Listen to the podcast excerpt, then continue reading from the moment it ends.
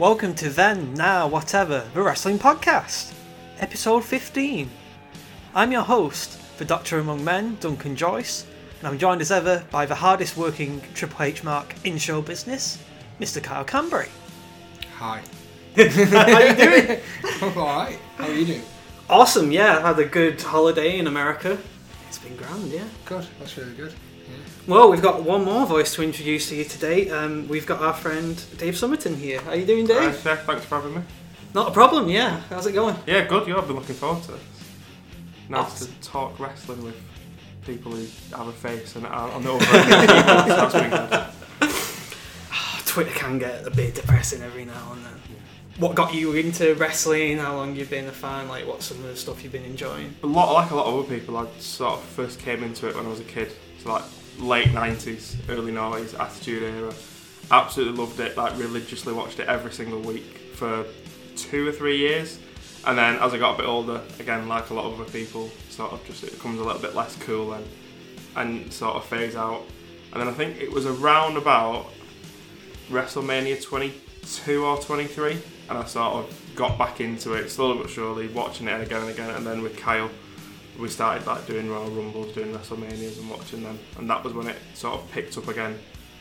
When I get into something, I really get into it. Mm. So then I was watching any sort of wrestling that I could get hold of.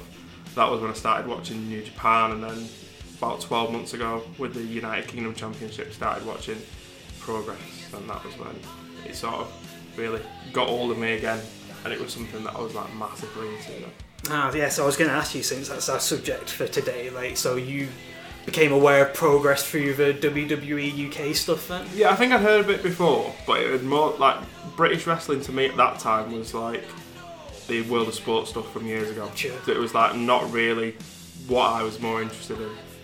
And having heard about that and then the wrestlers that they brought out for the United Kingdom Championship, I was like, right, I need to know who these people are to get me more invested. I don't like going in cold. I like knowing who's going to be there, I like knowing what they're about. So that was when I started from chapter one, and it just grabbed me straight away. Absolutely loved it. I went all the way back to chapter one because this is the first time I've been subscribed to Demand Progress, and I'm up to the Brixton Academy show now. You can go back and listen to our World of Sport episode, and you can find out more about how me and Kyle became aware of the scene. And yeah, there's a lot of good British stuff coming out now. I think having the UK Championship kind of injected it a little bit, especially in the US anyway. Getting Pete Dunne and Tyler Bate, Trent Seven, all them guys over there. It kind of boosted that up a lot, and I think like the US market are enjoying Progress because they've done a few shows in the US now, haven't they? Progress. They've been over there and done. Yeah, I think they did WrestleMania weekend. Yeah, and they've done their own. They've got next year. They've got the first chapters, official chapters over in the States, and that's New Orleans, isn't it, next year? Yeah, that's right. Yeah, they're doing the Thunder Bastard match at one of the shows as well, which is kind of like their Royal Rumble / Scramble match. Yeah. I think they did, not SummerSlam weekend, but the weekend before as well in New York and Boston, like along the East Coast.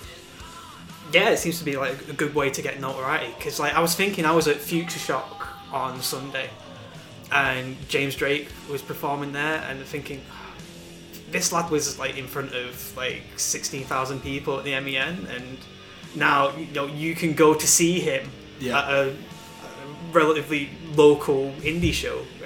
See him put people in bins, which is cool. What's the Future Shock shows like in comparison, to another UK show? It's fairly similar. Future Shock's a family-friendly show, so there's less cunting and fucking. Yes. Okay. But I mean, it's still good fun. Like similar sort of layout. You still like have that sort of more intimate environment. Yeah. It's quite easy to get chants started and like feel more involved, and like wrestlers pick out particular people in the crowd to interact with, and it was all good fun. Got to see Jay Lethal. And get a picture with him. Got a picture of him in the ring, yeah. Which is so cool. Well, they've got a show in December, haven't they, in Manchester, and Will Ospreay is going to be at that one.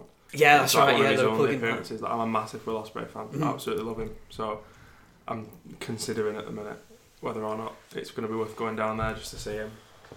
The guy he's facing, Xander Cooper, he's getting a fairly big reputation for these matches. He's always the one that they have their big import, so to speak, face. So, like, he fought Pete Dunne last time he was at Future Shock, and he was the one fighting Jay Lethal on Sunday.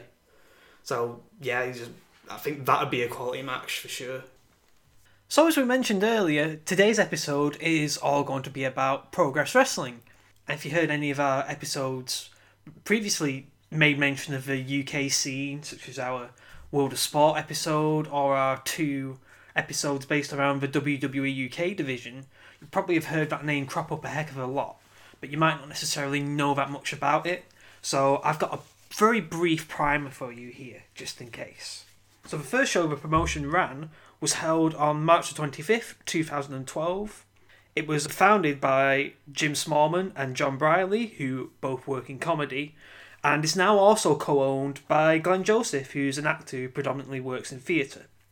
They're based in London, and they're now also running shows in Manchester, Birmingham and Sheffield. They're a promotion that emphasised local talent, a strong style work rate, as well as a homely, cheeky atmosphere at the shows themselves, with co-owner Jim Smallman emceeing the show and sharing some patter with fans, and the fans being equally interactive with the wrestlers themselves. The promotion's been growing year by year. Their initial shows were run at a 350-seater venue called The Garage. Within 2 years, they moved to the venue that is now associated as their home ground, the Electric Ballroom in Camden. And again, shows sold out quicker and quicker each time. It's now got to the point where next September, they'll be running a show in Wembley Arena, which is roughly 10,000 seat arena. This is fitting a pattern that they've had in previous years where they've held their biggest ever show in September. So in 2016, they held a show in Brixton Academy in front of around 2,400 fans. This past September, they ran Alexandra Palace. And in May, they'll be running a series of shows over the first bank holiday weekend in that venue as well. Now, my first show was Chapter 26. Unknown Pleasures, which was held on Valentine's Day in 2016. As you probably heard me mention before on previous episodes, I've been going ever since. Kyle's been unable to go because of work commitments, but that all changed when he became a full-time teacher. So we're going to look at the first Progress show that we were actually able to see live together, which is Chapter 57, Enter Smiling, which happened on November the 12th, 2017, from the Ritz in Manchester. We open as we usually do with co-owner Jim Smallman in the ring, accidentally turning the crowd against the non-Mancunians in attendance, quipping, "I immediately regret my decision." And he interviews some newbies in the crowd. He started doing this fairly regularly now. The first two people he interviewed were also called Jim. Yeah, it was really weird. And the second Jim was from Leicester as well, just like him. And then the third person was called Dan. Yeah. Dan! I'm still not sure whether he knew what was going on when everyone started chanting Dan. I'm still convinced he had no idea.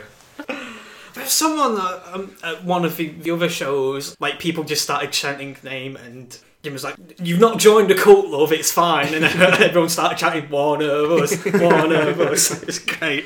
That is one of my favourite things, especially with British wrestling in general. Much better with the chanting, and I think that obviously comes from the football side of things. But if you go back to like the early Progress shows, some of the chants that are started there, just off insignificant nothing things, are just great, and it really does add to the atmosphere in there as well. Well, I think a lot of that's informed from, because obviously John and Jim, their backgrounds in comedy, and like the layout of the show is much more relaxed and informal, and you know, I think that tends to inform the wrestling sometimes as well. Definitely, yeah. Like one of the early chapters I was seeing, Jimmy Havoc was wrestling, like determined to show that he's a straight wrestler, like, you know, a technical wrestler. And Jim was like, "Jimmy, you fucking behave now." And then it turned out he was trying to sneak a spoon into the match. Yeah. So fans were chanting, "Spoon him up, Jimmy, spoon him up." And then him and his opponent actually wound up spooning in the match. Like, they didn't hold each other. It was great. Being in the Ritz in general, what do you make of it as a venue? It's a great venue. Really good venue. Like, even on the balcony, you seem like you're so close to the ring. I don't know what the health and safety is like in there, but there's quite a few spots that you could do off the balcony. which would look quite sweet. You don't see that anymore because there was one balcony dive off an electric ballroom show quite early on, and they're like, no, please don't do that again. So we've not done that again since. But yeah, like when I started going, I'd just get a general admission standing ticket and go up on the balcony. The views are great, and I just stopped doing that because I started to get to know people at the show, and it was just easier for me to be sociable if I had a seat. Yeah. Dave, what do you think? Yeah, absolutely love it. It's great, especially with the changing setup, because obviously the Ritz is primarily a music venue, so the changing the setup with a ring in the middle is great. Everywhere I get, it's a great view. We had this conversation before I even started about anywhere you're in there, you're close to the ring, you're close to it, you can see everything that's going on, and it just makes it miles better. Absolutely. You feel less disconnected from it. Our opening contest of the day was Jimmy Havoc and Mark Haskins, accompanied by Vicky Haskins and a barbed wire baseball bat, taking on Jack Sexsmith and a mystery partner in a tag team match. Just in case any of these names aren't familiar to you, so Havoc and Haskins, they're both former Progress champions, and in fact Jimmy is the longest reigning Progress champion in history, with a reign of 609 days. They actually fought each other in a death match at the Alexandra Palace show, but they united together and turned heel at Chapter 56 under the tutelage of Vicky, and they beat up Sexsmith to do that. Jack Sexsmith is a graduate of what's affectionately known as the Projo, the Progress Wrestling School, now no longer affiliated with the promotion. I think it goes under the name Knuckle Locks Wrestling School now. Jimmy Havoc was one of his principal trainers. So Jack cuts a promo about how he's now realised there's no friends in wrestling, but luckily there's family, and you can rely on your brothers, or more likely your bros. Cue his mystery tag team partner, Matt Riddle. Matt Riddle is a former MMA fighter, and probably more likely know him from the WWN promotions. He's a former WWN champion, and he's a former Progress Atlas champion, which is their championship for super heavyweights in effect, guys over 205 pounds. Yeah, great surprise. I love this. I popped so hard for this. When looking at the card, I was like, oh, it's a shame there's no Matt Riddle. And then he comes out and he just has, I think he's got everything that he needs to be successful. He's got the look, he's got the ability, he's so athletic, but he can throw a man 15 feet across a ring without really putting too much effort into it. I'm not a massive fan of Jack Sexsmith, but I'm slowly coming round to him. I think super strong style. He put some really good matches together. I think one of them was with Zach Gibson, wasn't it? Super strong style. And then Zack Sabre Jr. the next day, and even in losing, he put on some really, really good shows, and he's got that underdog mentality to him, and I think that really, really helps him. I think he's definitely come on quite a lot from this time last year, but them two together was Sexy Bros. The Sexy Bros. It's a great tag team name. I always find it really strange to see someone with no boots on in a wrestling ring. Yes. Like how... do they have to train differently, or like doing moves and stuff? Is it because I'm sure that wearing boots and not wearing boots, there's still some change in how you would do certain stuff? Yeah, probably. It's probably to try and help the transition, because obviously he's coming from the mixed martial arts world. Yeah. Jack usually wrestles in his Uggs, and he took them off in the match in solidarity. They use a weapon at one stage as well, I seem to remember. I'm sure Jimmy Havoc threw Uggs at him. Which... yeah, Jimmy Havoc got hit right in the face with an Ugg early on. So yeah, the Sexy Bros do their pose and they get attacked by the heels. Jimmy Havoc winds up biting Matt Riddle's toes. Grim. Hell of a taste. The heels gain control with loads and loads of stiff strikes. I mean, the way strikes and stuff reverberate in venues like this is just great. Yeah, there's no way of it ever getting across on TV how loud it is in person. And I think that the first time I ever saw a live show, the thing that shocked me was the impact, even just on the mat, is 10 times louder than it sounds on TV. And the slaps, you wince just being sat in the same room, was it? Like they sound horrible. There's a lot of that coming up on this show, especially. Our commentary team for this are Progress co-owner Glenn Joseph and Matt Richards. I thought Richards did a really good job putting over the heel's work in this match, saying how they're not just isolating Jack from his partner, but they're disorientating him, like taking him corner to corner so he don't know where he's at. Yeah. And Glenn calls the heels the ironic three H's of Haskins, Havoc and Haskins. Three H's? Yeah. You're not going to go for them with the evil H. No, I'm not. I'm going to calm down. This is a Progress episode. Oh, so, really? Oh, yeah. Although I do have it saved up. There's a bit where I can bring it in, but not yet. Oh, yeah. Oh, we'll see how that goes. Always finding a way to mention Triple H. Oh, we've done it then. Yeah. Jack kind of fighting spirits out of some of Haskins' kicks and gets a sliced bread, which allows him to tag in Riddle, which cues lots of kicks, suplexes, and Spandau Ballet sing-alongs. He does this great back sent on both lads. The amount of height he gets on that just from being on the ground is incredible. Mm. He sweeps Haskins up for a powerbomb and a Fishman's Buster for a near fall. Havoc eats the bro to sleep and a jumping DDT by Jack. Then Haskins takes a Doomsday Device variant, but Havoc breaks up the fall and absolutely wallops Jack into the sound booth wall. The heels tape Matt Riddle to a ring post, eventually. Yeah, that took forever. I noticed on the edit that it was a lot easier for them on that one. Yeah. I know it was right in front of us, wasn't it? And it took a good couple of minutes of tape breaking. Yeah, it was breaking again. Definitely missing from the edit. Because I noticed there was no shit tape, no fans chance either. Jack fights valiantly, but winds up getting double teamed lots. And his sliced bread is countered into a strong zero variant. And then he eats a Death Valley driver from Havoc, a double stomp, and a super kick acid rainmaker combo, and gets put away for the three. So Haskins and Havoc win this match. Your thoughts on this? I really enjoyed it. I did like the fact that it took so much to put him away in the end, because I think it's easy, especially when he's up with someone like Matt Riddle, it's easy for him to sort of get forgotten about. But I thought it was a good showing from everyone in that one. Mm-hmm. It progressed everything really well. I'll see what you did there. Kyle? Yeah, I agree. It was a great match to start everything off, and it just made you kind of get into the Progress feel of everything. The two tag teams work well together. Nice little spots here and there. I say this on a few episodes, how I quite like the thinking side of it and not just the wrestling.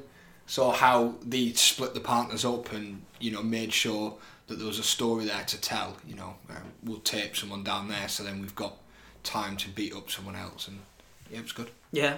This was a match. It really hinged on the comeback from the Sexy Bros, and luckily it was very, very good. It had the right result. Riddle was a really nice surprise. Like, this is one of the best things about Progress line out so quickly now. They can, like, half announce things and then it's like, oh, it's a surprise, and, you know, it makes you feel really good about the card. And yeah, Jack's really starting to come along as a performer now. It's like washing the novelty act tag off him. I don't know if you guys heard this, but when the bad guys were making their way out, somebody near us flipped off Mark Haskins, and Haskins went, "Go suck your mother's dick!" Yeah. Haskins, when he's a heel, he has this really, really, like, go all in, like Nick Gage, like, "Motherfucker, I'm gonna fucking fuck you up, bitch!" And just profanity galore, just trying so hard. I think you can tell that it's more fun to be a heel. A lot of people say that. I think Jimmy Havoc said it before now, is that it's more fun being a heel, because you just get to be a dick, and the whole your job is basically just to be a dick. Yeah. And you can say pretty much whatever you want without many repercussions, because that's just, you're just doing your job, you're just doing what you're supposed to be doing. Whereas a face, you kind of have to put more effort in to get the crowd to like you. Yeah.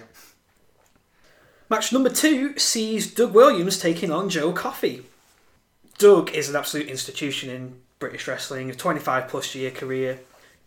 North American fans will probably know him best from his time in TNA. He was an X-Division champion for a while.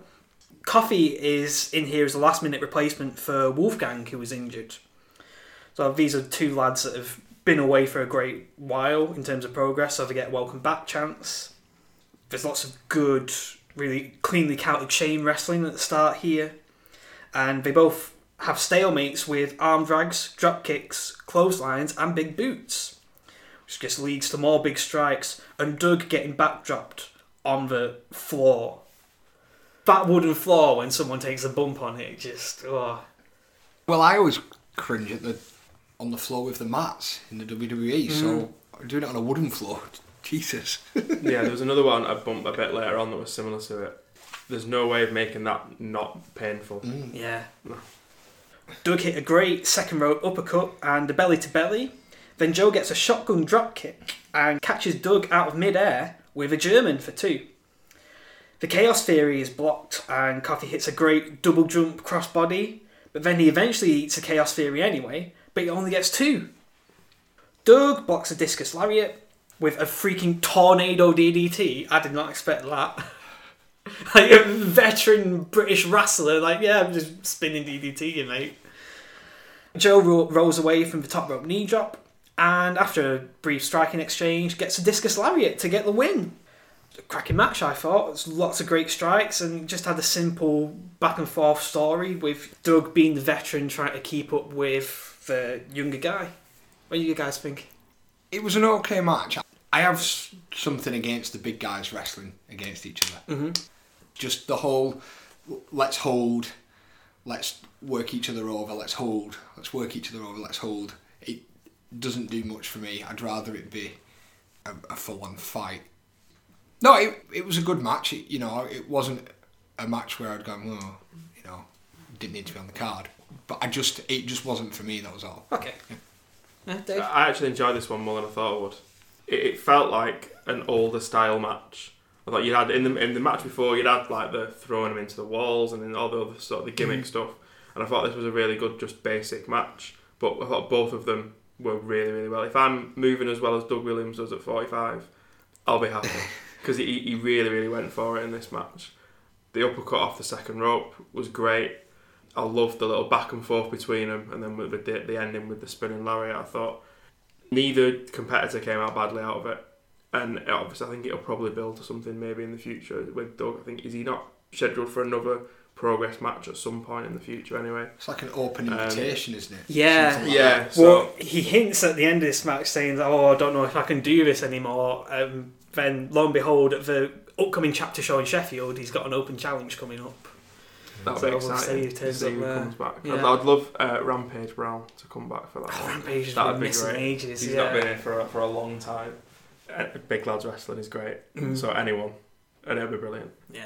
I mean, as much as I like Wolfgang, I think I enjoyed this match much more than if it had been Wolfgang in the match. Yeah, it's definitely. Like, yeah. Joe's a bit more of a fresher face in terms of, like, it's been nearly a year since he was in Progress. I think like the final chapter show of 2016 in Manchester was the last time he showed up. See, the thing with Wolfgang though is that he will go out of his comfort zone of being a big guy wrestler. Just for sure. Doing where we saw it in the UK Championships where he did the jumps off the turnbuckle and stuff like that. So I think that he can adapt differently to how others would be in that match.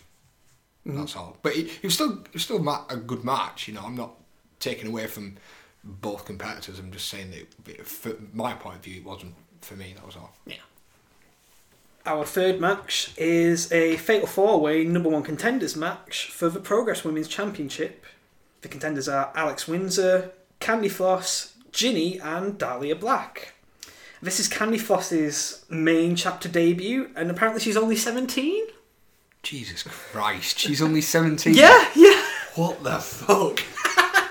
Wow. There's all these really young people in British wrestling as well, like Millie McKenzie, who works for Fight Club Pro a lot. I'm sure she's only 17 still as well, and... It doesn't do anything to make us feel any better about ourselves. Our age. Oh, man. Yeah, Jinny is, for me, one of the standout graduates of the Progress Dojo. She's been a staple of the women's division in Progress, delivering loads of great matches. And she was trained primarily by Jimmy Havoc, and there's lots of great little hints of that in her offense and her style and stuff. She's really aggressive. Dahlia Black, for me, her rivalry with Pollyanna and her intergender tag team with TK Cooper have been one of the highlights of the Manchester shows for me, and one of the big reasons that I've kept coming back. The women's champion Toni Storm is on commentary for this match as well. Dahlia and Jinny, they have this big rivalry going on. So Jinny and Dahlia were in a match in, I think it was a New York show, and Jinny attacked Dahlia's recently injured leg a bit too much, and so that kind of like caused a tear in the friendship. So they both went at it really, really aggressively in this match. They were brawling everywhere while the other two women were wrestling in the ring. I quite liked that. It was good. Yeah, I did as well. When you get anything with more than two, and it's difficult because someone's always going to end up having to lie on the floor and pretend that they're not there for a significant amount of the match. Yeah. But I thought I really liked it how with those two going off, keeping them two separate, it then allowed Candy Floss and Alex Windsor to sort of not steal the show but have their own match within a match. Mm-hmm. And I thought it was really, really good way of being able to show off. I thought Candy Floss did really, really well considering it was a main chapter debut, and I thought it was a really good way of showing off those two on their own, because everyone knows the story already with Jinny and Dahlia. Yeah. Everyone knows what they're about. Everyone knows that it's going to lead to something else. I know they had the match at the next chapter in at the ballroom, so it was good to sort of still give those people the opportunity and be able to have their own story within that match. Yeah, for sure. Candy Floss had a couple of great spots around arm bars in this match. Yeah, there was really, one was really like a spinning DDT into an arm bar. Yeah, the La Mystica. Another positive thing about the split, though, is that normally when you get the split, it's the two people that are out of the match, if you will. They're just doing the slow beats and they're just in a corner, where they were just off and throwing people through chairs. And, yeah. You know, while the other match was going on, so it was like there was two matches going on, which doesn't normally happen. It's just two kind of hide away for a bit while the other two fight, whereas this was just like two matches in one, which helped as well. For sure, yeah. Eventually, Jinny and Dahlia realise, oh shit, should probably stop this armbar now, and they come back in and they do a wheelbarrow DDT double team on Candy, but then they get back to brawling pretty quickly. Jinny ends up doing a dive on everyone, but her Acid Rainmaker is countered with an arm breaker by Candy Floss, who eats a Blue Thunder Bomb by Alex Windsor, who eats a spinning kick by Dahlia. Windsor then does a Tower of Doom spot to take out Dahlia and Jinny, and then flattens Candy with a clothesline and a slightly boxed packaged DDT thing to get the win and become the number one contender. Yeah, so Alex Windsor wins this match. What did you make of it? I really, really enjoyed it. I don't really know much about the women of Progress, so for me, it was quite fresh going into this. I just wanted to see what each were about. Yeah, and I was just really impressed with how the match was built and how you had two competitors that went off and they did their thing. Actually, women matches are now much better and much more story based than some of the male matches. And that's what we need now. We need this influx of high quality and high profile women's matches, because there are that sort of competitor out there, and it's now trying to bring that through and push, if you will. Mm. Yeah, I mean, I had a lot of fun with this as well. Like the aggression from Dahlia and Jinny was really much appreciated. There's some really stiff shots in this match as well. Absolutely. I noticed that watching that back today. I noticed there's a lot of, especially between Jinny and Dahlia, there's a lot of stiff shots in that, and that I really, really like that. I love strong style. Absolutely, yeah. And Candy Floss as well did pretty well. You can tell she still needs a bit of work on her footwork and stuff. Like she pulled up a bit short with her drop kicks and things like that.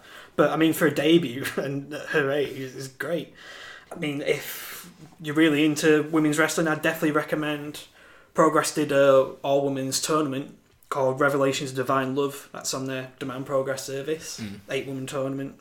Yeah, lots of good stuff there. Millie McKenzie, as I mentioned, was in that show. So was Candy Floss and Jinny and Charlie Morgan, Charlie Evans. Lots of newish and notable upcoming names in women's wrestling. Dave, any other thoughts? Nothing to add up, really. Again, just enjoyed the match. Yeah. I've said I love the splitting of the four of them to give them, essentially, like Kyle said, two matches in one.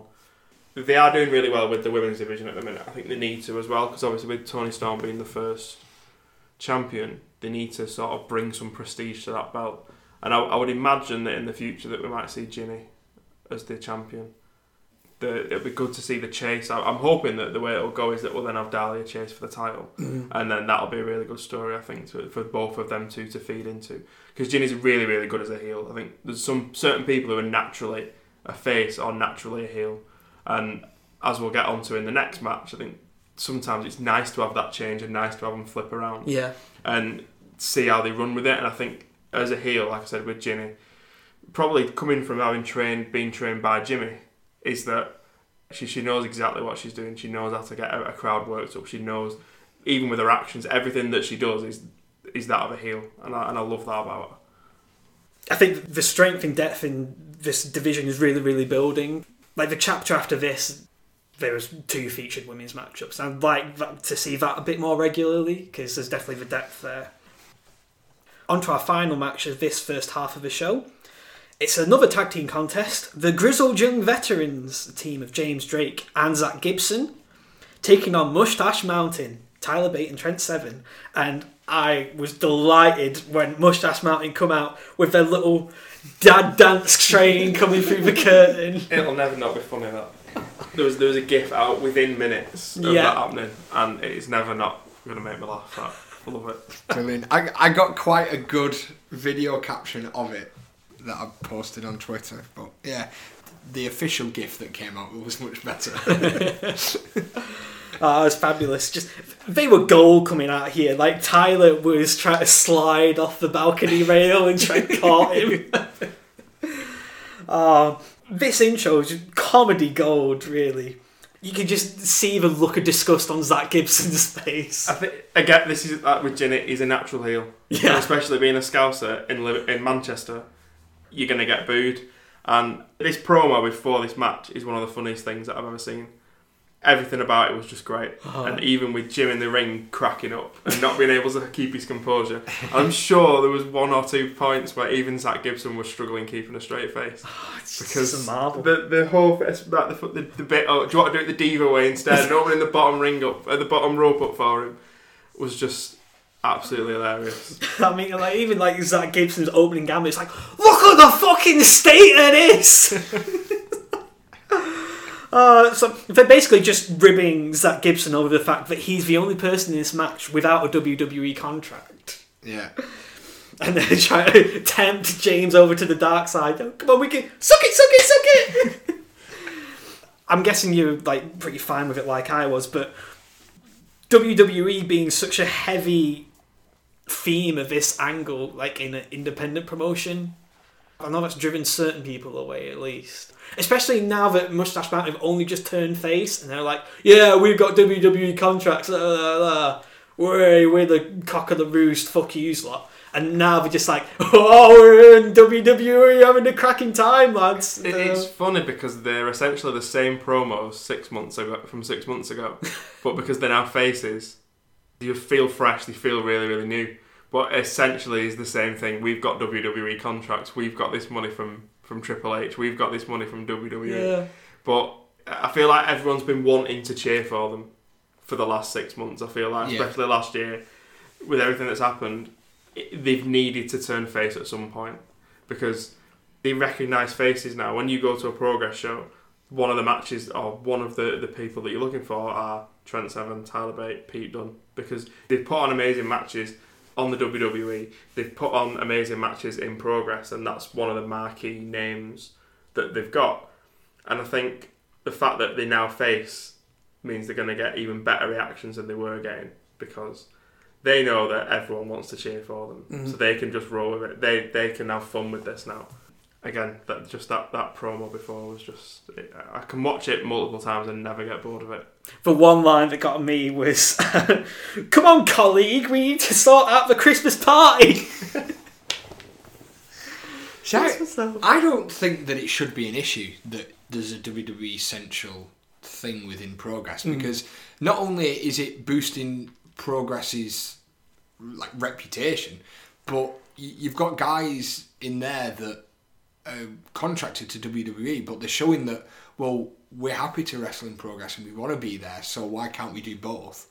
and the fans love that as well. So I don't see the issue in it. It's a plus, really, as far as I see it. I think on the flip side, someone was looking at this whole mess with WWN and Flow Slam lawsuit and things, and they were looking at, like, say, the social media responses for WWN promotions from the point that they got the Flow Slam deal, and it all kind of started to tail off, which is what you'd probably least expect with them having such a big open platform. Yeah. But they pointed out, well, them being on Flow Slam suddenly made them a bit more toxic in terms of the WWE.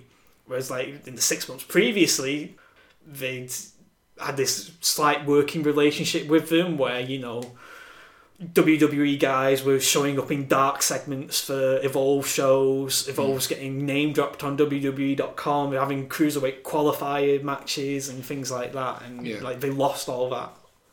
So, you know, you can see that, like, it makes a difference, and it, you know, WWE doesn't have to be the be all and end all, but at least, you know, there's this acknowledgement that, yeah, okay, this is where we both are in this ecosystem. It's perfectly fine that, you know, we want our guys to be as successful as possible in, like, the biggest places possible. And, you know. I think it's a case of, if we help you, you help us. Mm-hmm. So we're happy for you to eventually end up in WWE, but, you know, until that point, you're going to work for us, sort of thing.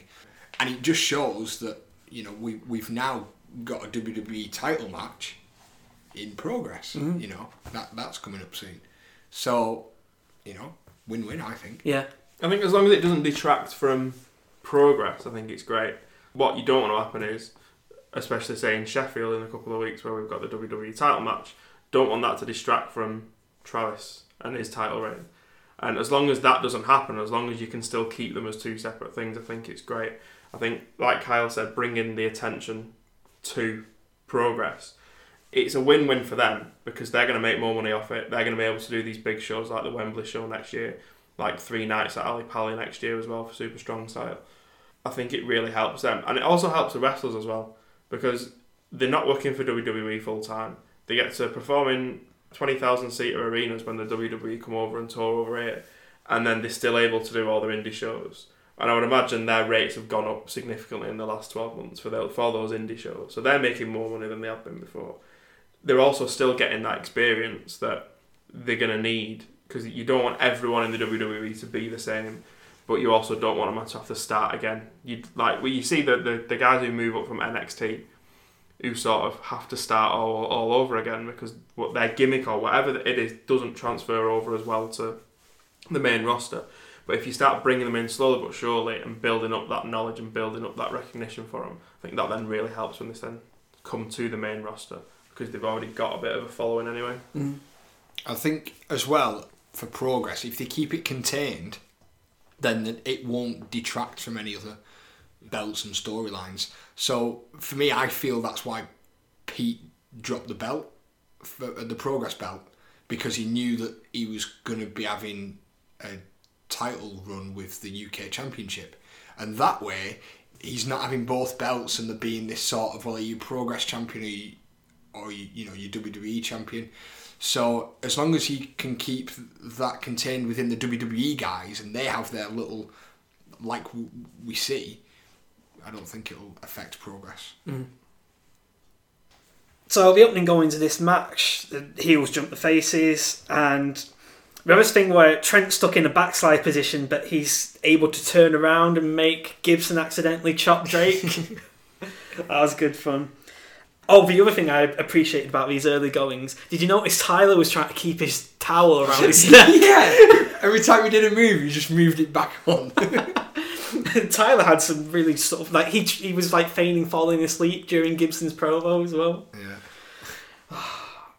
That opening promo, just magic. They're probably, like, the two best comedy performers in the independent circuit right now, because it doesn't, like, tarnish their reputations or anything. They're just naturally funny, and, you know. Yeah, I don't even think it's like pantomime comedy. It's just they're just taking the piss. It's not, this is a bit OTT, they're taking it over the top. It's just they're having a good time taking the piss.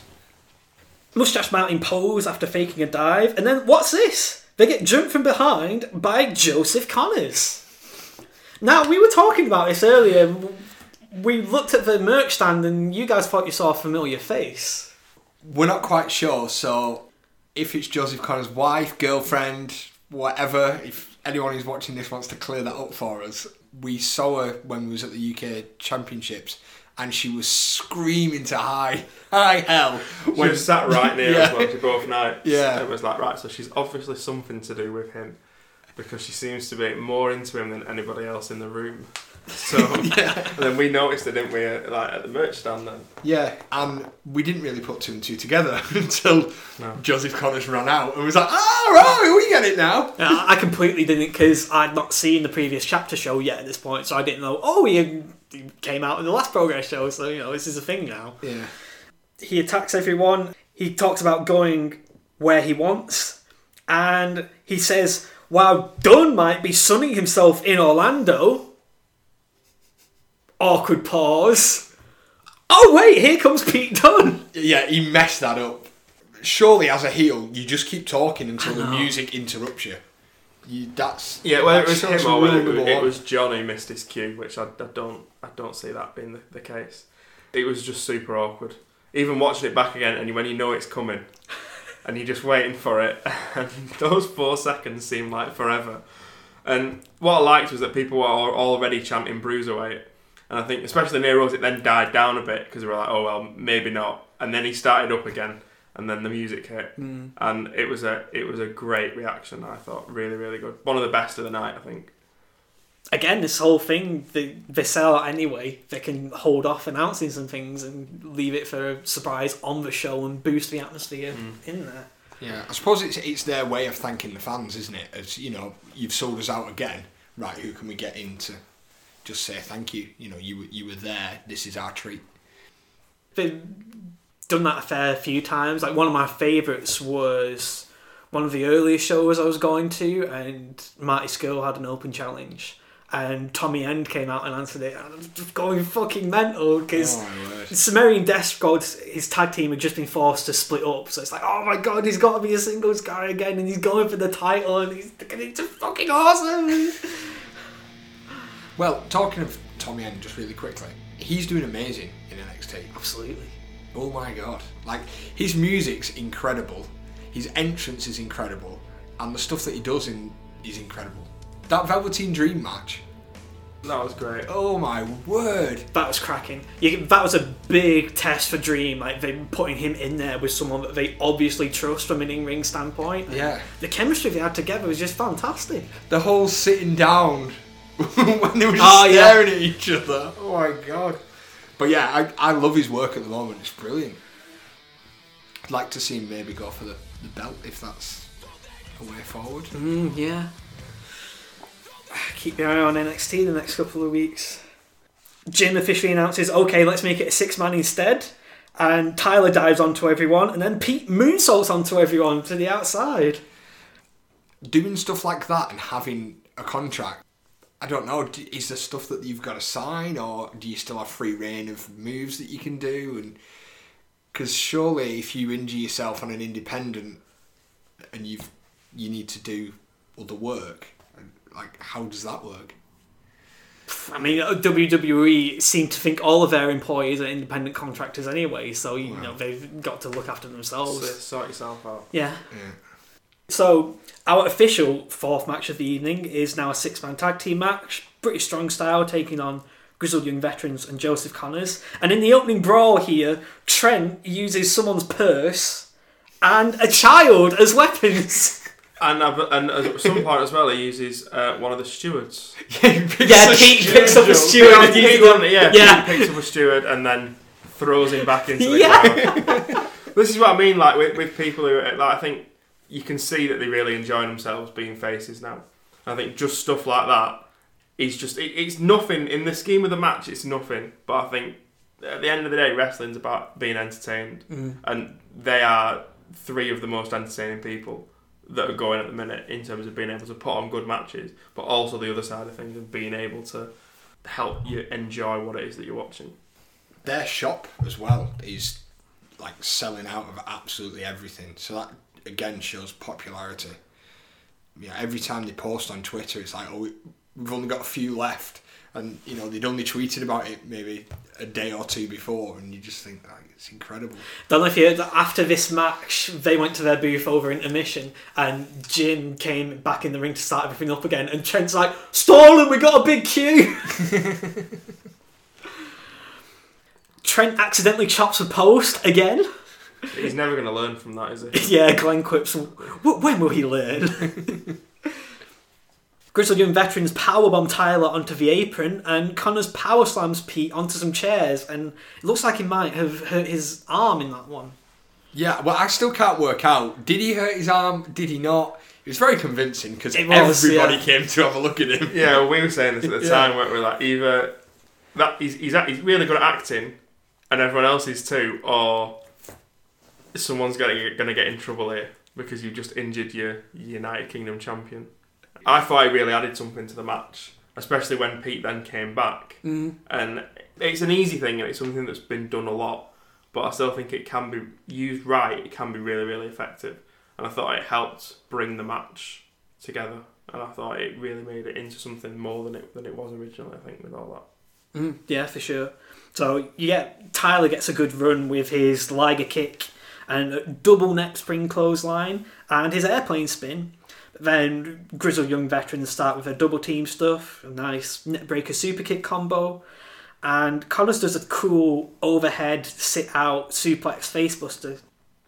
Pete eventually gets back in the match. He X-plexes Connors onto the apron and gets both of Grizzled Young Veterans in single leg crabs at once. Then Connors botches his slingshot thing to break it up.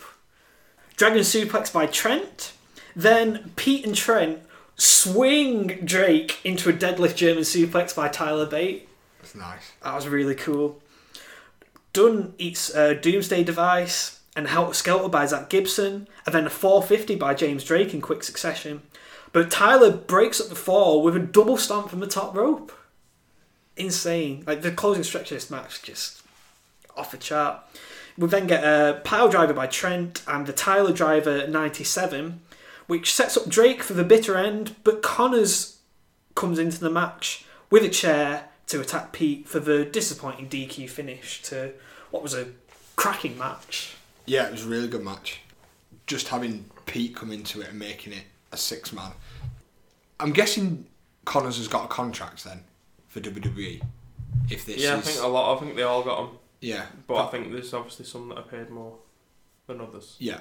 But yeah, I think all of the 16 of them from last year, I think they all got contracts. Yeah, so they'll have a baseline guarantee, and I think they'll have like 16 grand, I think, that they got as the baseline. Yeah. And then they still get their indie dates that they can do as well. Yeah, so they'll have been given like X amount of dates that they absolutely have to work, which is why they turn up on house shows and things in the UK. Got you, right. All I'm thinking is that now with what's happening going forward, you would think, well, surely Pete's going to win if Connors hasn't got a contract, but you know, if they've both got a contract, then it's a legitimate match. But yeah, the match itself was great. I mean, the chemistry between everyone's brilliant. Zach Gibson's great. Seeing him at a World of Sport, it's completely different because obviously that's toned down, isn't it? You know, well, yeah, he didn't have the Scouse gimmick, did he? Yeah, and so seeing him come out and go against the audience and whatnot, that gives him that extra thing against the audience. But yeah, you know, my favourite match of the night, mm-hmm. by far. But it's just frustrating that it ended the first half and not the actual show, because I think that had been a good show ender. It definitely brought the atmosphere up. Yeah. I think even, as good as the other matches before it were, yeah. I think even with the women's match, they were getting a little bit quiet. It wasn't quite as rowdy as it had been up to that point, but that just brought the level right up. Mm-hmm. I think it was a good way to end a half, but I think it might have been nicer maybe being in the second half and maybe having the tag team match as that final match of that half.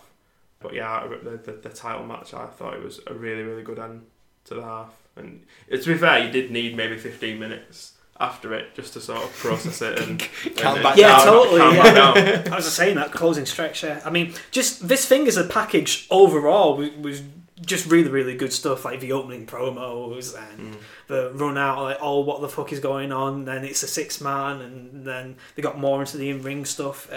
The only negative out of that whole package is Connors getting the push. I think he's a bit bland. I'm yet to be sold on him. I think that an issue that a lot of them look the same. A lot of them have got very much their own, the same look, and it makes it difficult to try and separate them out from one another.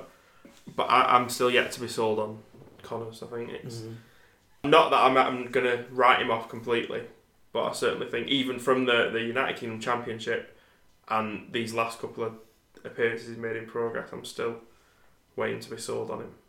Hopefully he will, and hopefully we'll get something really, really good. I think having the United Kingdom Championship match is great, but I think it's one of those where you know he's going to win. You know Pete will win. You know Pete will retain. It's nice to give Connors the opportunity to show what he can do in a sort of a more high-profile environment. And I get that you can't have the same four wrestlers fighting each other for the belt forever. So you've obviously got Mark Andrews, Trent Seven, Tyler Bate, Pete Dunne. You can't have them all just fighting. You need to open it up a little bit.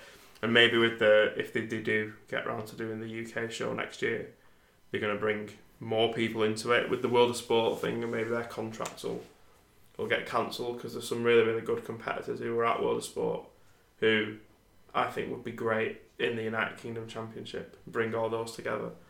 So it'd be interesting to see where they go with it. But yeah, not sold completely on Connors. Your disappointing thing with that title match is that you know if Pete's going to drop the title, or when Pete's dropping the title, it's going to happen on a WWE programme, isn't it? You think so, yeah. Yeah. So I mean, to be fair, maybe they'll be...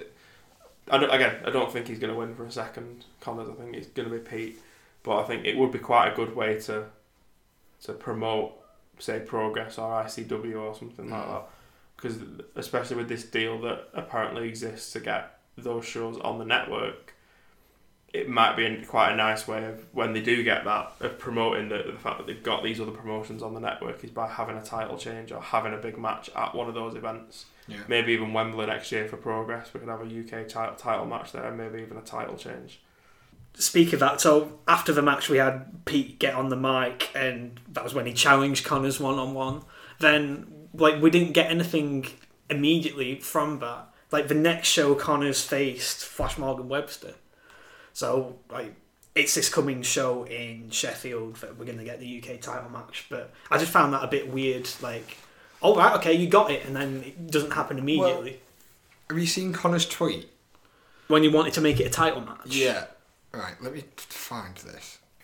See, I don't know whether or not they didn't even know whether Pete would be available with WWE commitments, because I noticed yesterday he's only just taken out bookings for January and February this year, which you would find odd for someone of the sort of calibre of Pete Dunne, that he's not already got bookings for those months, maybe. Well, I mean, this is just the time when most people are starting to book for next year anyway. Mm. What I thought was noticeable was, so most other people like Chris Brooks, Savini Massaro, Jeff Cobb and people like that, okay, I'm taking bookings for 2018 now. Mm. Pete just went, okay, I'm taking bookings for January and February. What's going on there then? Yeah, exactly. The finish, yeah, all right, it was quite disappointing, but given what happens coming up the next couple of shows, everyone needed protecting in this match, really. Yeah. Gibson and Drake as a team are doing really well. You know, they just kind of bonded together through their wrestling school and been building off that really, really great. Okay, so I found it. Okay. So, Joseph Connors tweeted saying, Pete Dunne wants me 1-on-1 at This Is Progress. I also want something, that being the thing he covets more than anything, the WWE UK Championship. If the championship is on the line, I grant his wish. I want that. Do I get it? And then Pete Dunne replied to it with a gif. So it's Conor McGregor saying, who the fuck is that guy? Which I just think is hilarious. I think, to be fair, that does sum up the thoughts of a lot of people. Yeah. I just think that's brilliant. Who the fuck is that guy? Oh, well. That takes us to intermission, which is a good time to do halftime question time. So, what's your favourite thing to happen in wrestling since our last episode? As in, to right now? Up to this point in time. Yeah. Well, I know what you're going to fucking say anyway. I mean... Go on, what do you think I'm going to say? Triple H! Soul Survivor, other than Braun. Yo. I think he did pretty well at Survivor Series. Because you know, there's one thing that I think Triple H really, really needs, and I think that's a push. Another champion. I think that he needs that. He's been struggling recently. Well, you know, he's going to win the Intercontinental Championship in Dubai this weekend. Oh, yeah. Facing Roman. Fuck's sake. No, my big thing is something that happened on Monday. And we finally got Matt Hardy to awaken from whatever deity he's been sleeping in. And he's now woken. And it's definitely not broken. No, it's not broken. No, not broken. Matt, I know that's something else. No, he's using everything else. So he's using his deletion, everything. The only thing that's changed is the broken. But I really can't wait. And to see him and Bray tweeting last year when he was still with TNA and they had that rivalry. Yeah, I found that. Yeah, it's almost a year to the day as well. Is it? Oh, I think it was like the 16th of December last year, maybe. Wow. That Bray sent the tweet and he was like, you know where we are. And I really enjoyed it. Obviously wasn't planned at the time. They're just trying to find something for him to do. I do quite enjoy it. I think it'd be interesting to see how far they take it with this one. Obviously they got a lot of creative control when they were with TNA or Impact or whatever they called this week. That fucking but I think it'd be interesting to see how much leeway they get with this one, whether they can go completely off the scale again like they did last year. But also you don't want to just see a rehash of the same thing but with slightly higher production. I mean, you mentioned Impact. Another thing with the timing is they've dropped the suit over the IP to it. Yeah, I think so, they just gave up, didn't they? It's not a battle we're going to win. They're not on the money. So does that mean that we could potentially see Broken instead of Woken? It is just the character. So like, these character traits are things that they'd have been forbidden from doing whilst the suit was going on anyway. So, you know, even though it's a different name, if they'd have tried this earlier on and said, oh, he's not broken Matt Hardy, he's just woken Matt Hardy, they'd still be like, fuck off, it's blatantly the same thing. Yeah. Like when Scott Hall turns up on Nitro and he's like, you know who I am. Yeah. You know? But I'd like to see him as champion. Woken Matt Hardy as champion, that would be incredible. He's definitely... It would be incredible, you're right. He's definitely championship worthy, I think. Especially as that character, anyway. Intercontinental title, I think, is the level we go for here. They put it on Bray. Why can't they do it with Matt?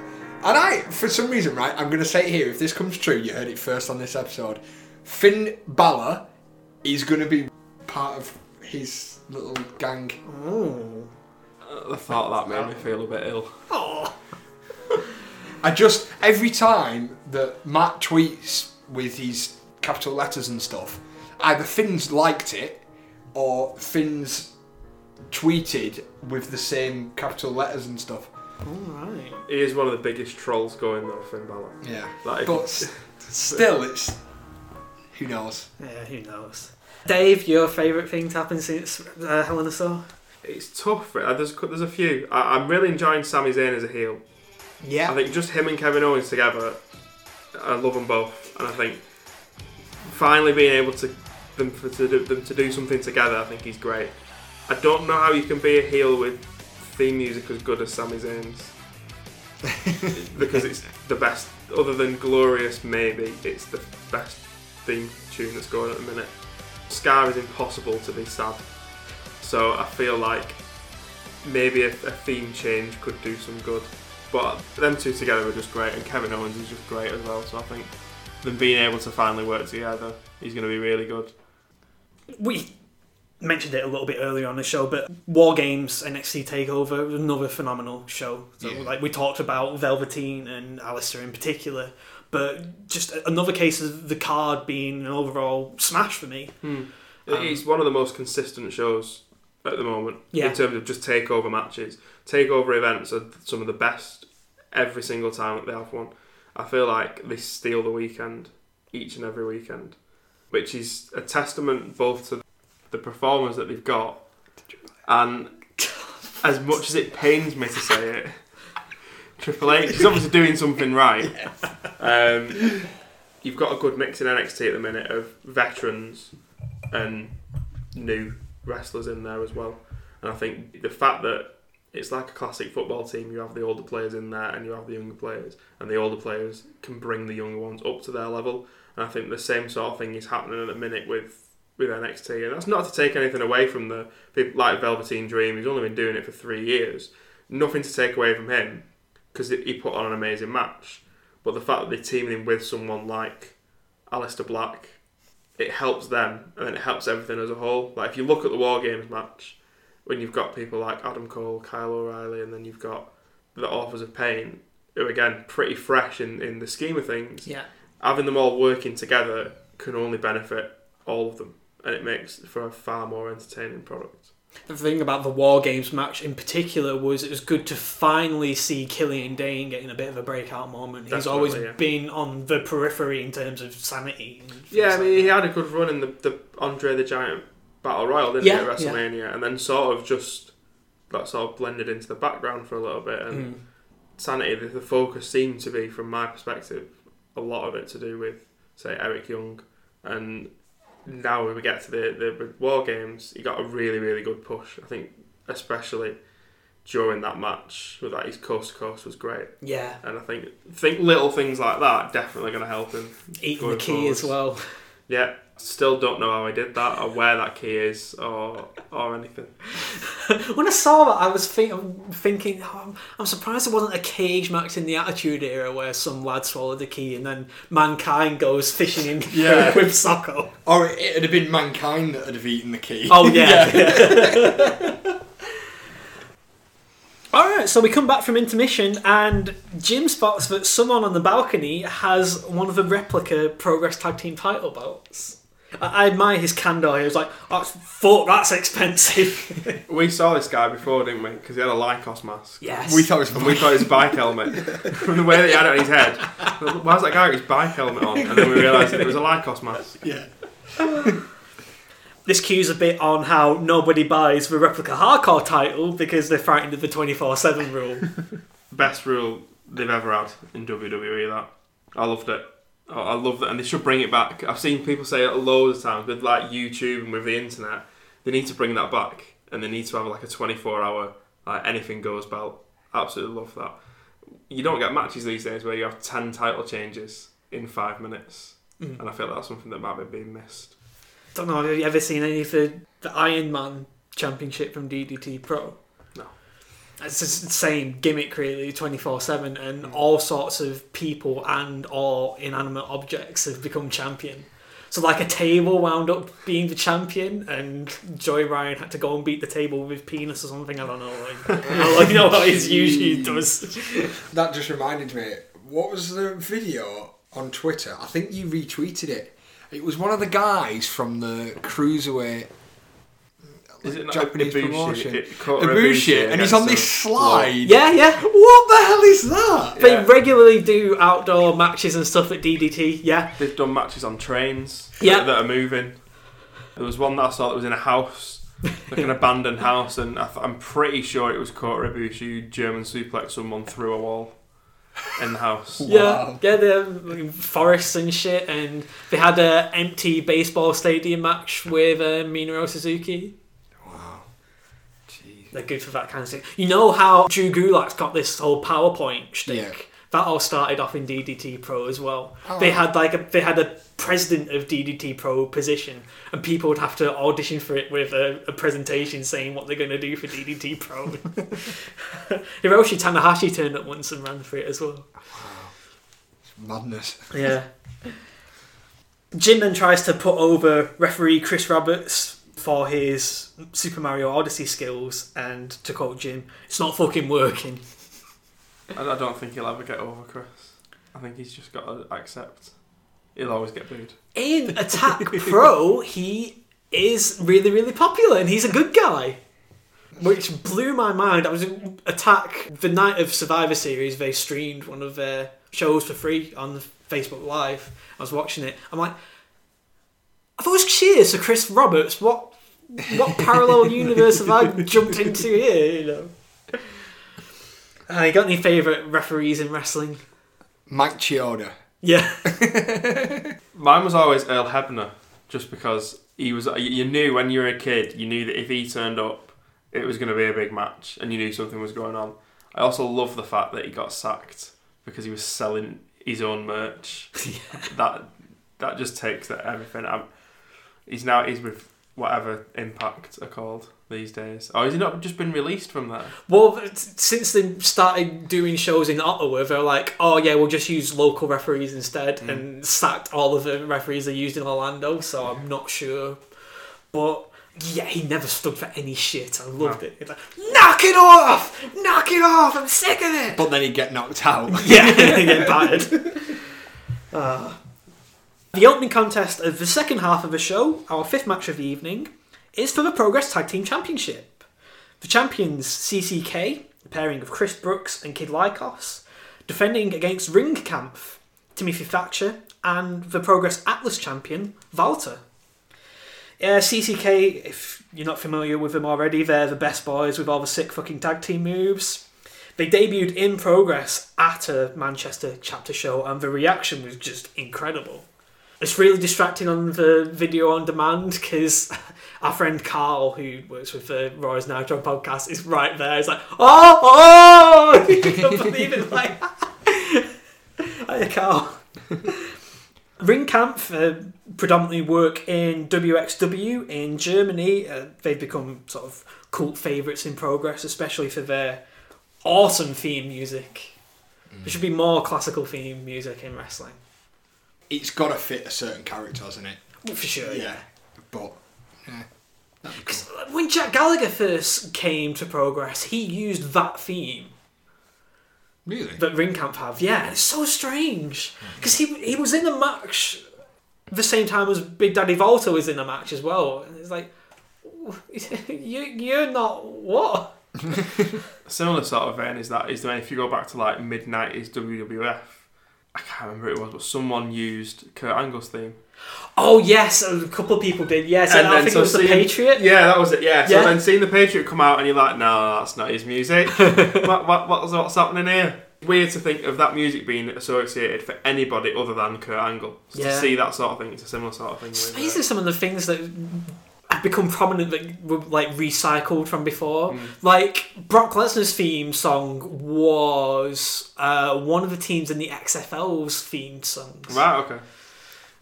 So this is another face versus face match.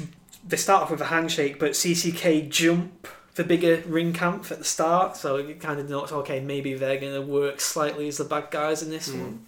Lykos naturally shits himself when Walter tags into the match. He had this thing going on social media before, and I'm like, I'm definitely going to brainbuster Walter in this match, lads. I'm definitely going to do it. Like, good luck with that. Yeah. Because he tries it here, and he just gets thrown away and chopped to buggery. Yeah, a lot of this match was just Lykos getting thrown around. Yeah. And it's easy to do, because he is tiny. But I think, yeah, a lot of this match was dedicated to just, let's see how far we can throw him. Yeah. Brooks tagged in and does that minging wet willy thing in the Steiner recliner. When Thatcher got out of that, slapped the piss out of him and then started going after his shoulder brace, which is something I've not seen before. Spot of the match, quite possibly spot of the night, then came when Volta gorilla pressed Lykos over the top rope and into an uppercut from Thatcher. Yeah, I thought he was dead. Oh my lord, he's good with a sell. You need to be in these sort of matches because it's unrealistic to think that he's going to get any sort of offence in. I think that they handled it really well. I think it was an enjoyable match. You're restricted with what you can do, but I think all four of them did really, really well in this match. I'm not a massive CCK fan. I've probably not seen enough of them yet, but they don't like strike me. Some wrestlers, you see them and straight away you like them, you find things about them that you love. I think at the minute I'm still a little bit unsold on CCK, but it was a really, really good match to see. Yeah, I think Ringkampf were doing really well in this match, especially like the way they controlled it with their suplexes. And Volta did this really cool thing where he hooked Brooks in a sleeper just to get him in close enough for a German. That looked really cool. Hot tags near the end with Volta and Lykos pairing up. Volta gets sent into the second rope for a cannonball. and then both CCK hit successive helos to the outside. There's a victory roll facebuster and dropkick combo, which gets a near fall for the champions. Then Volta fights back with a huge shotgun dropkick and a powerbomb. Lykos hurricanranas Thatcher, and Brooks gets a slingshot cutter on Volta. Then Lykos, he doesn't brainbuster Volta, but he does brainbuster Thatcher. And then the sick fucking tag move gets the three for the champions to retain. So CCK is still your champions. Thoughts on the match in general? I wasn't quite sure on CCK. Ring camp were really good. I thought they worked really well together. I don't know, something was a bit amiss with CCK. They seemed good in their single spots that they did, but as a tag team, I don't know, something was a bit off. But the match was good. Yeah, Dave? Yeah, like I said, I'm not 100% sold. I think their tag reign has been a little bit lackluster so far. And then spoilers for the next Progress show, but then they lost them to Grizzled Young Vets. And I think that's going to be really, really interesting, because I think, especially with Lykos now out injured for the foreseeable future, it lends itself to quite a good story of them coming back at some point, maybe as a surprise return. I know that they only did that a few months ago when they debuted in Progress. But I think sometimes things like that, see how... It's always easy to be over as a face if you've got a heel team that you're up against. Mm. So I'd be surprised if, say, Mustache Mountain got the titles back. I think it's now time for us to start with something new.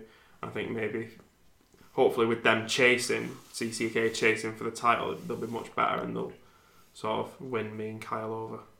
Yeah. So it's really surprising to me, because like all of our timeline on Twitter is just full of resounding praise for them. This is the most I've seen like people not keen on them. I enjoy them. It was weird for me, like, so I first saw them at Fight Club Pro Show and they're bad guys, and like when they debuted in Progress, it was this big cathartic like, oh, they finally did it, they finally made it. But like all of the other promotions they're working for, they're like predominantly bad guys, so it was a bit weird for me. I mean, like I say, Lykos has had a terrible luck with his injuries. Yes, like this match was like just his first back from his wrist injury, and then he went and re-injured himself at the next title defence, which when they wound up losing the belts to Grizzled Young Vets. I mean, like, I like this match. They had a good dynamic going. Watching it live in the ballroom, I thought the finish felt a little bit flat, but it came across a fair bit better on video on demand. Yeah, it was good in general. Yeah. Match number 6 sees Flash Morgan Webster taking on Keith Lee. Keith Lee's first time at a Progress show in Manchester, so he's naturally very well liked. He's the current WWN champion. Really, really big lad with really, really big chops and big power moves, as we come to see. Just don't confuse him with a town in West Yorkshire. I still love the idea of someone taking Keith Lee to Keeley and seeing how he reacts with that. Flash Morgan Webster is the second Natural Progression Series winner and regular face on the UK Indies. Yeah, it's a bit of an almost man in Progress recently. He didn't really get his title opportunity from winning Natural Progression, and he's been on a bit of a losing streak so far. So yeah, this match is him trying to like step up and show that he can still have some relevancy. Fans at the start chanting for a test of strength, and Flash is like, seriously? Because they like measured up to each other, and Flash couldn't even reach the top of Keith's hand. A good foot of distance there between those two. They wind up getting serious, and Flash gets thrown around the ring and it just gets caught on the outside from a suicide dive and casually tossed into some chairs. Keith Lee just runs the show at the start of this match, laying in the chops, and boy are they brutal. Yeah, they are nasty sounding. I'm not convinced that Flash's chest didn't cave in at some point with some of those chops that were going off. They were like gunshots. Oh, my goodness. Yeah, Flash just gets tossed around again and again, but starts to get more success when he sticks and moves and regains the advantage. And when his moonsault is caught out of mid-air, he spins it around into a DDT. But he only got a 1 count. I don't understand how he's still alive after wrestling this match. No, I would be a bit interested to know what he was like the next day. I mean, we've seen when Keith Lee's wrestled, say, Travis Banks, and the state of Travis's chest after the match. Mm. Just, oh my goodness. Flash does have some success with a pair of suicide dives and a helo, start building some momentum, but then it's cut off by one simple forearm by Keith Lee. Mm. The story of this match is just glorious. His fireman's carry is, however, turned into a reverse Hurricane Rana by Flash. Yeah, well done. That was fantastic. Lee blocks a guillotine choke and then bodies Flash with some strikes, a double chop and the spirit bomb, but Flash kicks out. He flips the V's in defiance, only to get finished with the ground zero fireman's carry jackhammer. So Keith Lee wins an absolutely brutal match. I think this is probably my favourite match. Like, I think the whole package revolving around British Strong Style was probably the strongest point in the show, but this was like my favourite for pure in-ring storytelling and stuff. This is absolutely how a big man, little man match should be worked. Mm. Now, the big guy is dominant, he brutalises the smaller guy has to stick and move, pick their spots, be wily, and resort to some really drastic stuff like the reverse Rana to get back in the match. So I enjoyed this tremendously. What do you guys think? Same as you, Dunk. It was a perfect example of how to do that big guy versus little guy match without being unrealistic about it. Neither of these two are new to wrestling. They both know exactly what they need to do to make a good match, and that's exactly what they did. Not quite my favourite match, but definitely the strongest one in that second half. Yeah. I did really, really enjoy it. Absolutely, Kyle. It reminded me of, you know, when a baby takes their favourite teddy bear to bed. Oh yeah, it's like Keith Lee is just dragging him along. It's that sort of, you know, I'm here, I'm gonna win the match. You can try and do your best, but it's, you know, it's not gonna happen. I really enjoyed the match. Thought it was good. I liked the whole never quit and the flipping the V's right at the very end. You know, kind of like fuck you. But you just didn't have enough in the tank. I really enjoyed the match. Yeah, I think to your point there, it was, if you're going to have Flash lose this match and still have credibility, this is definitely the correct way to do it. Yeah. So that then leaves us with our main event of the evening for the Progress World Championship. The champion, Travis Banks, defending against White Lightning, Mark Andrews. Travis is the winner of the Super Strong Style 16 this year. It's a 16-man tournament to get a title shot at the Alexandra Palace show. And he beat Pete for the belt at that show. And since then, he's been on a bit of a redemption tour, trying to get wins back from people that beat him before his title shot. And Mark Andrews won a title shot at that Alexandra Palace show and is getting his opportunity here tonight. I was saying I was watching old Progress shows. I'm just recently seeing the one where Travis first appears, and he appears in a South Pacific Power Couple match, and people are actually chanting, "Who are you?" I'm 12 months later. And 12 months later, he's the champion. He's like one of the top breakthrough stars in British wrestling. Definitely, yeah. I think even if you look at, not even just with Progress, but even with PWG in America, he was part of Bowler this year. There was him, Flash Morgan Webster was part of that. TK Cooper, if he'd not got injured, he would have been part of that as well. It just shows that even just being in anywhere close to the UK scene is really, really good, it seems to be at the minute, to push you on to bigger and better things. Yeah, I mean, it's a shame what happened to TK, really. Mm. Yeah, it'd be good to see what happens when TK comes back. Have they had their title shot yet? Because when they left, when TK and Dahlia went back to New Zealand, they were given a title shot. Well, that was the match that TK broke his leg, I think. Was that one? Yeah, right. Yeah, it was either in Progress New York or Boston. I think it was, yeah. Yeah, I'm definitely keen to see what happens when they're back, because, again, they've been pushing on really well with Dahlia as a singles performer too. Yeah. Like, Dahlia and TK as a tag team, their teamwork's just phenomenal. It blew me away. So I'd be interested, maybe they split off as an intergender tag team while Travis keeps his championship and... Yeah. You know, there's lots of different directions that could go in. So again, this is another babyface versus babyface match. So there's both these guys chant at the start, and does that irritate you as much as me. What? Both cheering for both. No, it doesn't. But you don't want to see it happen all the time in terms of face versus face. You need to have that dynamic where you've got a good guy and a bad guy for me, because it makes it difficult to get as invested in the match when you're not too bothered about the outcome of it. With me, I was 100% behind Mark Andrews in this match. Absolutely love Mark Andrews. And I know there's a theme with the wrestlers that I like are all the high-flying ones, but I do really, really, really enjoy Mark Andrews.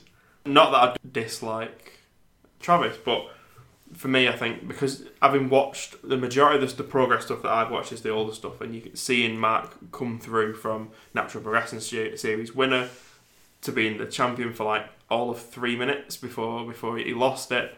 He's got that underdog story down to a T, and I really, really like that about him. And it doesn't help that his theme song is brilliant as well. Mark's kind of fallen into this role, kind of like a Kane or a... trying to think of another like equivalent of like mainstream wrestling, but you know, he's a former champion. It's easy for him to get thrown back into a title scene, and you know, he can boost someone's title reign quite easily. Definitely. And put on a convincing match. No, I mean, like, just to clarify, I'm not against people showing love to two wrestlers in a match and, you know, sharing appreciation. It's just that both these guys chant this. Yeah. Like, you know, like, oh, you're just communicating that you've zoned out of this match as far as who you're investing in. Yeah, I get that. Like, you would more like to see, or you tend to see more of half of them chant one name, half of them chant another. Mm.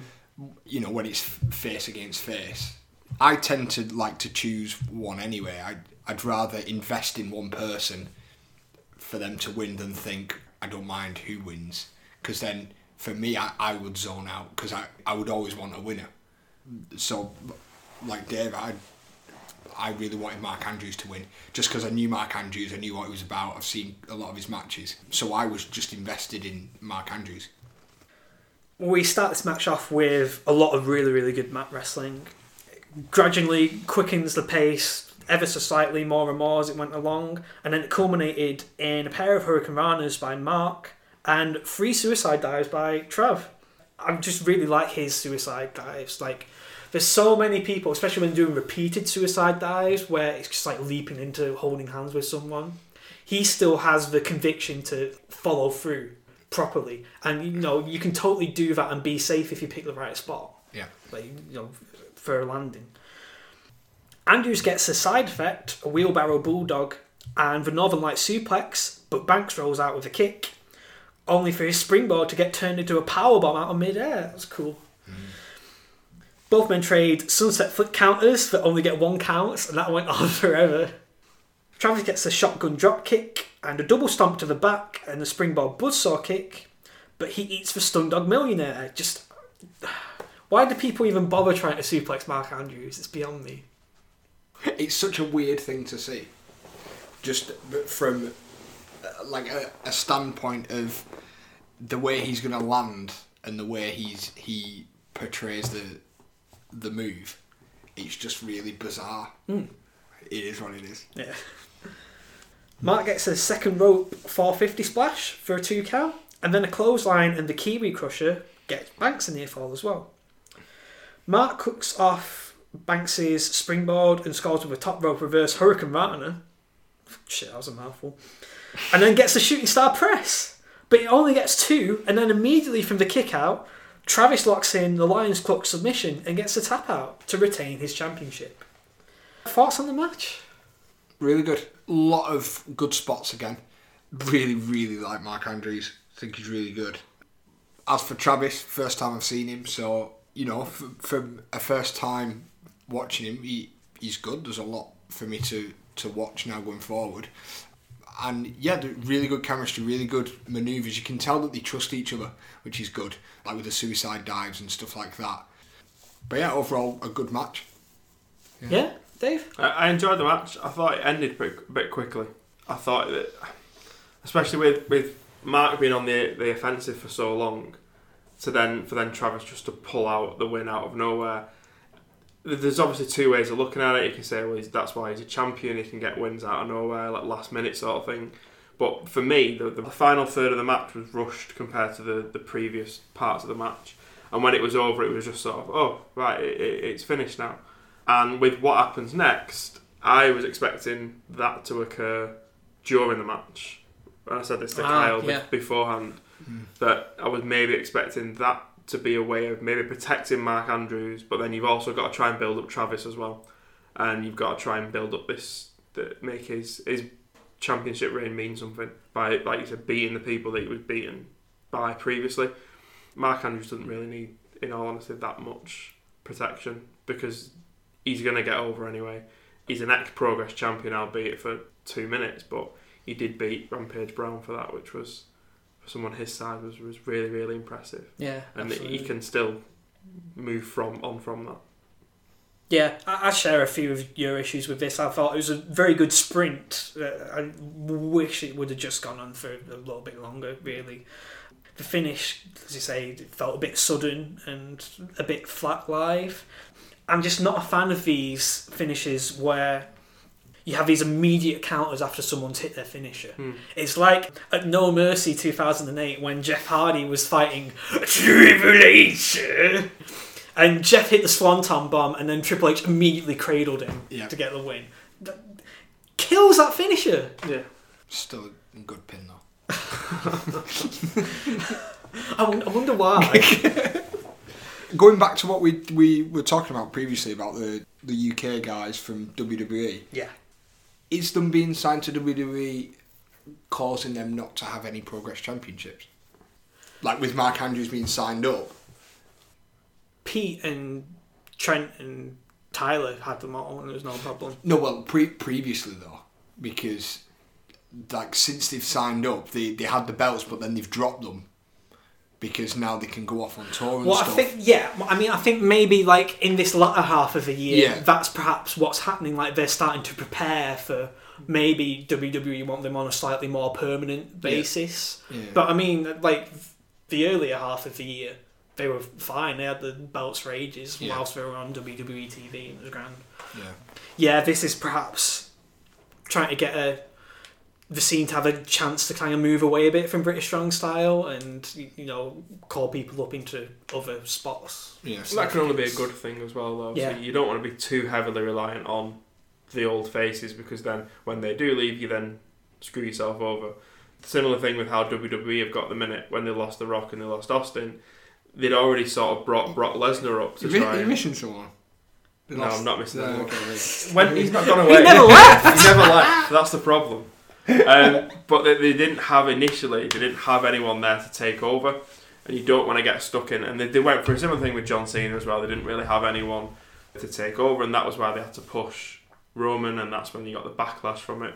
So you want to make sure that they work far enough in advance to know what's going to happen. They know whether people are going to be suddenly disappearing and whether they're not going to be able to use them. But they have also got a really good working relationship with the WWE. Yeah. So it would appear that they could probably get around, or can you not just lend them to us for a little bit longer? And I wouldn't have thought that it would prevent them from putting titles on people only if they know that they're not going to be there to. If their plan is to have someone have quite a long title reign, which you had with Pete. Whether we'll have the same thing with Travis, I don't know, but you'd like to think that they get given enough warning that they can try and plan things that's not going to get affected by I mean, other than a few things with the tag team titles, Progress do seem to favour strong championship reigns that last quite a long time. But yeah, I mean, like the promo that British Strong Style cut at the previous chapter show at 56, that was kind of their way of conditioning you to expect, well, okay, you might not see them around quite as much anymore, I guess. So when you're like, oh, okay, well, they're still on the card in Sheffield and stuff, it's like, oh, right, well, good, more. Yeah. As you mentioned earlier, Dave, the closing of this match, the two competitors were celebrating, but then out comes Eddie Dennis, the former FSU teammate of Mark Andrews, who turned on him at Chapter 55. He batters everyone with his finishes and lays his claim for the championship. A title match that he's going to get at the upcoming Sheffield show. I really like Eddie Dennis. I think especially in his early Progress stuff with FSU, they were the first tag team champions. They him and Mark, and I really like the story that they're playing out between those two. Before the heel turn, he was a bit of an underdog, Eddie Dennis, in that he was still teaching, he was doing this as a hobby, and then... You were saying all this to me. Yeah, so, and then only a few months ago, sort of August time, he decided to then start doing this full-time. Yeah. And it's nice to see promotions having faith in him, mm-hmm. and him not being sort of just left to go by the wayside. I think I really like the fact that he's getting a title shot, he's inserted himself straight into the main event, and they've done it quite naturally as well, quite organically. It doesn't feel like he's suddenly just been forced into it, with obviously the interchange that him and Mark had at Chapter 55, and that leading into that, as I said to Kyle before we got there on the day, I was expecting to see him interfere in the main event, but then you've got, again, like I said before, you've got to protect your champion. I really do find it interesting that he tapped both of them. I think that's quite a good way to go about it, and he should have a really good match. The title match. Don't think he'll win it, but he should have a really good match. No, I don't think he's going to win. Like, I took a wee bit to sell me on him as a singles performer, really. It was when he faced Pete at the previous Manchester show, right, just right after he started working full-time. That was a blistering match, and it's like, yeah, okay, I'm all in for this. Progress tend to be really, really good in terms of their turns and stuff, and the way they play on your emotions. So like you're saying, when he... first quit his teaching job and became a full-time pro wrestler, they had a little video highlighting that change and like really making you sympathise with him. And then 2 months later, bam, turns on Mark. I thought his promo that they released on YouTube as well was brilliant, leading up to that match, or leading up to Chapter 56. The promo that he cut was the best, one of the best I've seen all year. And what was great about it is that you can sort of see where he's coming from with it. I feel like when a heel cuts a promo, some of the best ones are the ones where it's not just like, oh, well, he gets more than me or whatever. There was some real heart in it. Well, you can relate to it a little bit. Yeah, and I thought that really made... And the performance that he gave as well just totally sold you on it, and totally sold you on this sort of new heel Eddie Dennis that you haven't perhaps seen quite as much of before. Yeah. So, thoughts on the show overall then? What was your favourite match and who was your standout performer? Favourite match was the six-man tag. Performer would be Pete Dunne, because I didn't expect to see Pete Dunne, and I fell in love with Pete Dunne when I saw him at the UK Championships. So, yeah, I just thought that match was really good. The start of it when it was just a tag, and Gibson with his... talking to the crowd and the whole reaction that Tyler had and Trent had, you know, falling to sleep because he was boring, and you know, the whole end segment of the first half from start to finish was definitely the highlight. The rest of the show was great, but for me that was the standout. Mm-hmm. Yeah, Dave. I think for me, my favourite match, probably a tie between Doug Williams and Joe Coffey, and I'd probably say that the main event. After all said and done, I know I said that it finished quickly, but I think, as I said, the lead up to that was great, especially with the Doug Williams match. Just to see how someone of his age can still go, and it went toe to toe with someone like Joe Coffey, who's much younger. If you look at all the other matches, there was a lot of gimmicks, as I said before, in the other matches. So you've got like your high flying matches, you've got your big guy versus small guy, and that match was two big lads up against each other, just hitting the shit out of each other, and it was great, and I loved it for that. For me, this was a really enjoyable show, very consistent from an in-ring standpoint. Some of the finishes were a little bit flat, I thought, just held it back from being like one of their best shows in Manchester. And usually there's like an absolutely blow away match, so it's like, oh my god, I can't believe I've seen that. Like, don't get me wrong, everything was good to very good here, just there just wasn't that like completely mind-blowing moment for me. Yeah. But still, excellent stuff all round in general. My favourite match, again, got to go with Flash versus Keith Lee. Just the storytelling in that, fantastic. Standout performer, just for the command of your crowd, it's a tie between Zach Gibson and Trent Seven for me. Like the opening promo and then how that led into the match as well, and just... really, really good stuff. It's just a pleasure to see. Just in general regarding Progress, If you want to go and check out this show in particular, or just anything to do with Progress, head to, I think, demand/progress.com, and it's $7.99 a month, which is about like £5.50 or something a month. Well worth a look if you ever want a little bit of something different. Lots of great content on there, and not just from Progress as well. It's stuff from Smash, WXW, and stuff from promotions in Chile and Melbourne City Wrestling. Lots of good stuff. That'll wrap it up for our show for this week. Remember, you can subscribe to us on Apple Podcasts and SoundCloud and Stitcher Radio. Why not give us a 5-star review or a rating or something? Oh, that'd be nice. Help us out with a bit of exposure. We're on Twitter @TNW Podcast. Give us a follow where we're most active. We're also on Facebook. Try to get a bit more where active on there as well. We're a little bit active there. Yeah. I'm sure there's something else I'm supposed to say. Well, normally it's see you down the road. Oh yeah, next time. I guess we could do like an end of year episode at some point, but we'll have to see how that goes. Yeah, that'd be quite cool. Yeah, it's like last year. Just wrapping the year up as a whole. Right, so good stuff, lads. Catch you down the road. So it's goodbye from Kyle. Yeah, goodbye. Thank you. Bye from Dave. Cheers for coming on. Cheers, cheers. Thanks for having me. And I'll catch you later. See you, everyone.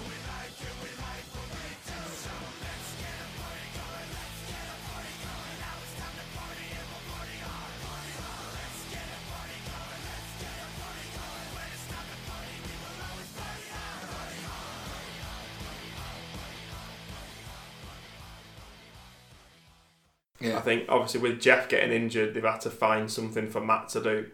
But I do really enjoy the fact that it's... We'll redo this in a minute.